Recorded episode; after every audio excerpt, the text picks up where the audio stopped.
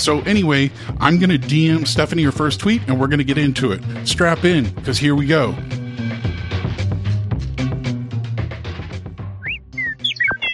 This is about 10 days after the Netflix series came out in October of 2021.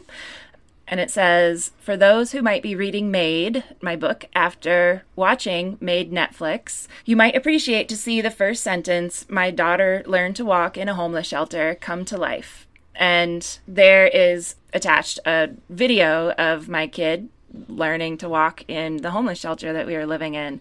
And I started my book with that. Where was that homeless shelter? It's in Port Townsend, Washington, which is on the Olympic Peninsula. It's like an old Victorian touristy town. There's only about 3,000 people. And their homeless shelter is a line of cabins, like really small cabins. They're still there. I drive by them every time I visit. And it's supposed to hold two families, but we got one to ourselves. And so that was June of 2008. I mean, I had no money. You know, I only had a couple hundred bucks, and I had to find a job in order to get approved for childcare. Right. And so I luckily got a job working as a landscaper for a friend of mine's husband and another single mom, and I traded off childcare until I could prove that I was actually working enough to need childcare, which is really backwards and asinine. The way that childcare grants work is you need to show that you have a job that needs a certain amount of childcare. And so, in my case, since I was self employed, was not getting a paycheck, I had to have someone write a letter, and this is the times that she works. And starting out, it was only for a few hours in the afternoon. And so when I went to show them, like, hey, I have this job, I need childcare for it, can you give me a grant? Because I couldn't afford childcare. And so they said yes, but they only approved me for afternoon hours. So from like 12 to 4 or something like that. So I could not work more than what I had been working because my childcare availability had been very limited. The logic seems counterintuitive. You've proven that you are working, and they're like, okay, we'll only give you childcare for this amount of time that you've been working thus far when really you want to be working more hours. Yeah, it's it's really backwards. It's work first and then get the childcare for it, but you need childcare in order to work. So all of those programs are built on not trusting poor people with money or access to things, so they don't make it easy and you always always always have to prove that you are working in order to get anything even food. And what does that do to the psyche when you're always being treated like a potential criminal? That's got to have an impact i would imagine. You definitely feel like the dregs of society. And then at the time people were really big on thinking that everybody on quote unquote welfare should be drug tested. And so there was a lot of that. There was a lot of the comparing people on food stamps to wild animals and don't feed the animals because they'll become dependent on handouts. I mostly saw it as like memes on Facebook. I mean, this was when I was really, really needing that assistance. What stuck with me the most was the feeling that I only had value as a human being if I was actively working. So, as a freelancer, most of the actual work that you're doing doesn't look like work at all, or as a writer, even. It affected me a lot in that sense of just not feeling like I had any value to myself or society, you know, just all of these things. And so in my case, it was like, we will only give you this small amount of money for food if you're working 20 hours a week. It sticks with you. It, it stuck with me. I still have a lot of trauma just related with work and self worth and value. I've seen that on Twitter a little bit because you're so candid about how you feel or what you're going through, which is what I love about your Twitter feed. It's so real. And I got to say, I knew you before the show came and blew up. I mean, you were already New York Times bestseller, but I, you know, it's like you kept tweeting out, "Oh, this show's coming." Then all of a sudden it hit, and you were like, you know, people were coming at you on Twitter, and I watched you, and I was just like, she's just the same as she was before. This has like not changed her at all. I'm glad you think that. I did yeah. see a couple that were like too big for my britches, or like she's changed because of fame, and you didn't on the TV shows, MSNBC you always advocated for women of color. You were like, look, I got through But what we need to focus is on all these other people who aren't getting through. Yeah, because the system really assigns dignity to work instead of just dignity to being a human being.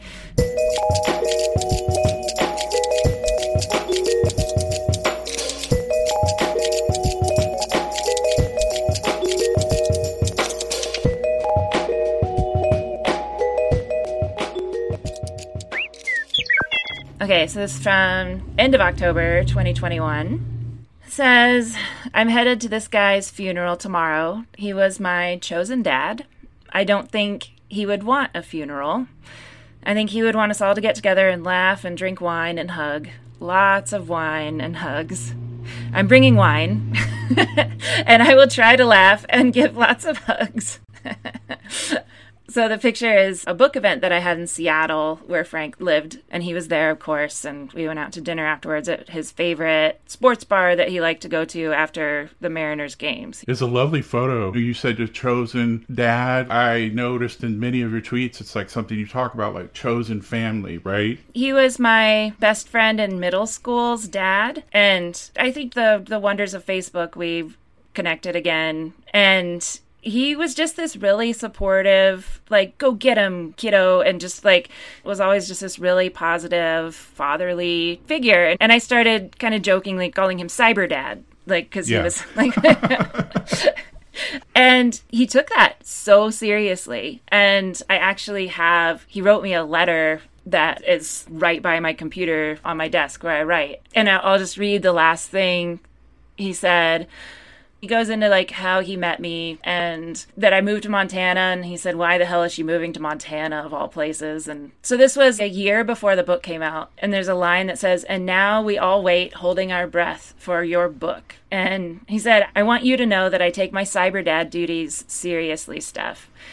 Watching the ongoing emergence of MAID, the pre publication attention it and you are receiving, and the messages you are receiving from the world telling you, Stephanie Land, that you are an important voice and we value you and what you have to teach us. And we want to hear what you have to say. And the last lines I guess I'm writing because I want you to know, Steph, beyond a Facebook post, that yes, I am indeed so immensely proud of you and overjoyed for you, sometimes even to the point of tears. Really. And he signed it CD. That letter just made me cry, I gotta be honest. I, saw, I noticed that. almost made me cry. It had got 45 replies, 9 retweets, and 925 likes. I will post it on the website so people could see the letter. So that night that we went out to dinner, he was walking us to our car. I was there with my husband, and we walked by this couple that was arguing. And the girl was crying, and the guy was yelling and kind of like starting that posture, you know, where they kind of like make themselves really big, getting right up in their face. And so Frank, as we were walking by, he did a double take and then he stopped and he walked back and he he said, "Hey man, just take it easy. Like you don't have to do this." Just go for a walk. And the guy stopped yelling, at least for that moment. And that's just the kind of guy he was. I can't believe I can't call him. And especially to hear from his children and his family that he truly was an amazing father and man. It was good to feel a part of a family. Yeah. For, for a little while. I've been estranged from my family for 10 years, so it was nice to to have that feeling again. So if I get stuck on a sentence, you know, that line, and now we all wait holding our breath for your book.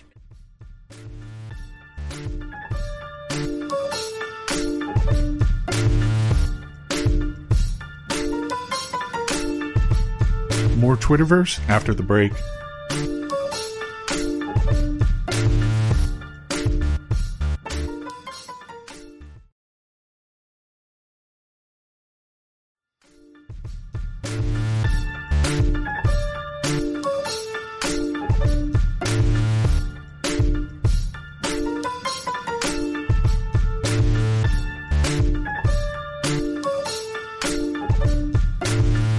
Welcome back to Twitterverse. I'm going to DM another tweet.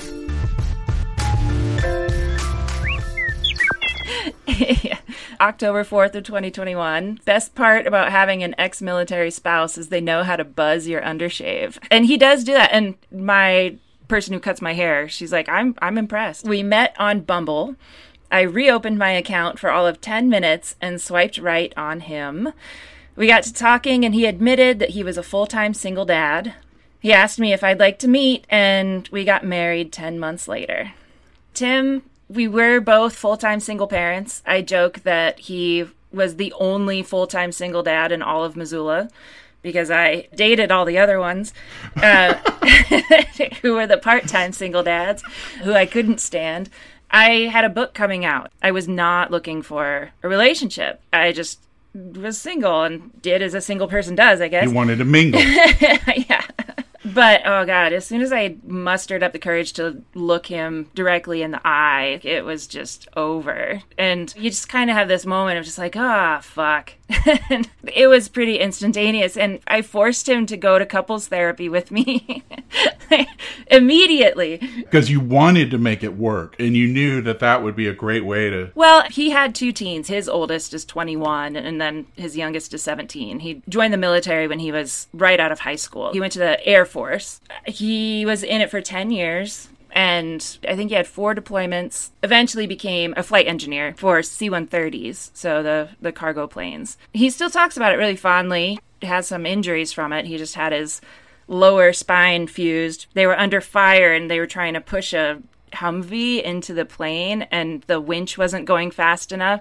And so Tim and this other guy decided to just push this Humvee into the, and he said he felt his back just discs bulging, and he's under doctor's orders to rest and take it easy. And I had this certain way of saying his name, like Tim, like just. and then he knows he just has this like defeat stance. Okay. What's the expectation there with the with the spine and everything? So we're hoping because he's had that's his second fusion in six months. He had his neck fused too. So we're hoping he'll be good for a while. Tell him I'm rooting for him. I was in the Marines a million years ago. Some of the best people I've met in my life were enlisted. Is the VA taking okay care of them? Because sometimes they're problematic. They're not as good with the veterans as they should be. It's like a three year waiting process to be approved for disability. He got approved at 40% after he left, and then he's trying for 100% now, and it's taking forever. So he hired some kind of company. They have doctors that they use, but you give them a certain percentage of what you get.